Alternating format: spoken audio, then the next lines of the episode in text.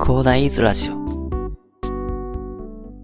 はい、おはようございます。こんにちは。こんばんは、広大です。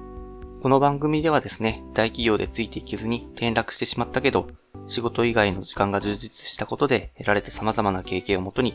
ブログ、YouTube、ポッドキャストの配信をしている私がですね、皆さんが知らずに損をしないための人生で役立つ情報を随時発信していきます。さて、今回はですね、ダブルワークでバイトの副業はダメ、本当に楽になるために必要な思考ということで、あの、お話ししていきたいと思います。まあ、前編ではね、あの、バイトで稼いでも楽にならない理由とですね、後編ではですね、生活を楽にするために本当にやるべきことの2パートに分けてお話ししていきたいと思います。皆さんは生活苦しいからあのバイトの副業を始めてダブルワークしようと思うけど大丈夫かなと。生活に余裕を持たせるにはどうしたらいいか知りたいとか考えていませんかね。ダブルワークでバイトを選ぶとですね、先の少ない報酬は得られるんですけども、まあその金額ではですね、いつになっても苦しいのは変わらなくてですね、ずっと辛いまま生きていくことになってしまうので注意が必要なんですよね。あの生活に余裕がなくてね、なんか毎月いろんな支払いが結構辛いですよね、なんかね。まあ、サラリーマンしてるとね、まさかちょっと離島とかにね、住むのもなかなか難しかったりしてね。しかも車の借金とかしても大変ですよね。毎月いろんな支払いが辛いですよね。あの、私も結婚式間近の時は毎日ヒヤヒヤしてましたね。その結婚式のために、私は設計事務所でバイトをしていたこともありましたね。そのためですね、本業とバイトをダブルワークで行うと、まあ、どのような状態になってしまうのかっていうのを、身に染みて経験しております。なのでね、今回は前編ということで、バイト用に選んでですね、ダブルワークするとどうなるか、どうなってしまうかということについてお話ししていきたいなと思います。副業で手軽に稼ぐと考えると、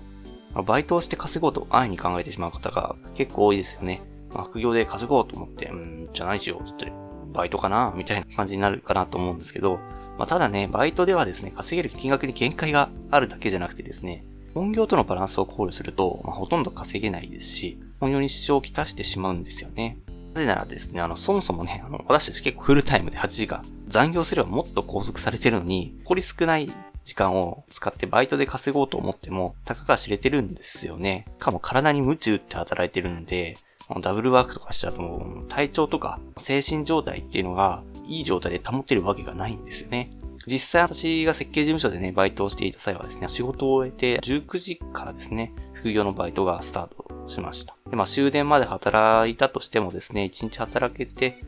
まあ4時間とか、終電とかもあるんでね、これだけやって時給1000円ならまあ4000円とかなんですよね。飲み会1回分くらいしか、あの、1日で稼げないという感じなんですよね。で、下手をするとも、もっと少なかったらもっと稼げない。時給とかも少ないとね、もっと稼げない時もあるんですよね。体調を崩してね、それで働けなくなったらね、もちろん副業の給料は出ないですし、しかも本業の方もやばいことになりますよね。給料が出なくなっちゃうこともあるので、すごく副業でバイトするっていうのはちょっと危険性もはらんでるようなものになってます。で、しかも、設計事務所でバイトしてたんですけど、ま、クライアントからのね、電話もね、入ってきたりするんですよね。本業中も副業のプロジェクトで頭がいっぱいだったりとかするんでね。まあちょっとあの結構大変なバイトを選んでしまったなっていうのもあるんですけど、まあ設計事務所時給が高かったんでね、時間効率とかを考えるとそれが良かったんですよね。まあ、そうは言ってもね、生活が苦しいからすぐにお金が必要という方もいるかなと思います。私もね、結婚式を控えていた去年はですね、まあそんな感じで、去年、今年か、そんな感じでしたね。で、しかしですね、副業イコールバイトというようにですね、時間を売ることが稼ぐことだということね、考え方を変えるだけでね、バイトでダブルワークを行うという、そのハードな選択肢をね、取らなくても生活に余裕を持たせるっていうことは可能なんですよね。ブログとか書いて収益化できればですね、別に寝てても収入入りますしね。私の場合は、えっと、ブログを、まあ、かれこれ1年くらいやってるんですけど、まあ、あの、この間もね、あの、そのブログからですね、1000円ぐらいのね、制約が確定しましたね。本当ありがたいですね。まあ、そんな感じで、ブログとかをですね、運営とかしてですね、とりあえず稼ぐなんかサイトとかね、構築しておけばですね、時間を売るバイトというのをしなくてもですね、あの寝てる間とかにね、誰かが見てくれて、で、それで、まあいいなと思ったら買ってくれて、というのでね、稼ぐこともできるのでね、まずは生活に余裕を持たせたいと考えたときに、バイトで稼ごうという考えは、ちょっと捨てた方がいいかなと思います。時間がもったいないんでね、時間を売るバイトっていうのはですね、あの、いつまで経っても楽にならないものなんですよね。もちろんですよね。あの、ただ時間を売ってるだけで、特に成長してるわけでもないので。まあ、後編ではね、あの、この考え方を捨てて、生活に余裕を持たせるために本当に必要な考え方とですね、やるべきことについて解説していきたいなと思います。まあ、それでは今回はですね、ダブルワークでバイトの副業はダメ、本当に楽になるために必要な思考ということでね、バイトで稼いでも楽にならない理由ということでね、私の経験を交えてお話しさせていただきました。時間を売るバイトではですね、いつまで経っても楽にならないです。別にね、コンビニとかのバイトとかね、まあ楽、楽ですけどね、なんか成長できることってないですよね。成長していないと別に単価とかって上がっていかないですし、で別に自分の商品とかもあるわけじゃないので、出勤できなくなったらね、もうそれで稼げなくなっちゃうんでね、長期的に見るとですね、かなり厳しい選択肢になるんですよね。ビジネス界隈ではですね、あの、これをラットレスっていう風に呼んでますね。そのネズミが回し車を走っているのと同じことと例えられますよ。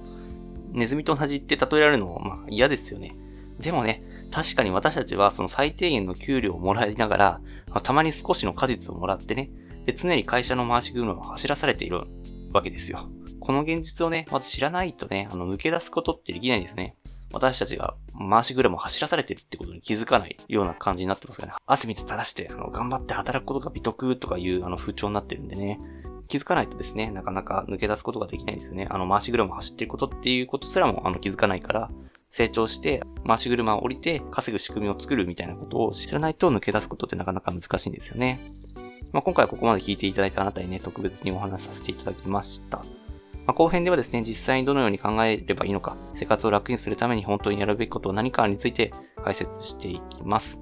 生活を楽にするために必要なことをぜひ習得してください。では最後にお知らせです。この番組ではですね、皆さんが困っている悩みとか、話してほしい内容などですね、随時募集しております。と言ってもなかなか難しいと思うので、毎月テーマを設定させていただきます。で今月のテーマはシルバーウィークについてです。もう5も終わっちゃいますからね。Twitter の DM なのでね、当日送ってください。Twitter とかのリンクは概要欄に貼っておきますのでね。あの、Twitter でもね、こんな感じで、あこれ結構きっと役に立つなって思ったことはどんどん私つぶやいてますので、ついでにフォローとかしていただけるとありがたいです。それではね、今回こんな感じで終わりにしたいと思います。このような形でね、皆さんが耳で聞くだけで役立つ情報をゲットできるように死に物狂いてね、情報をゲットして毎日配信していきますので、ぜひね、フォロー、コメントのほどよろしくお願いいたします。では、本日も良い一日をお過ごしください。それでは。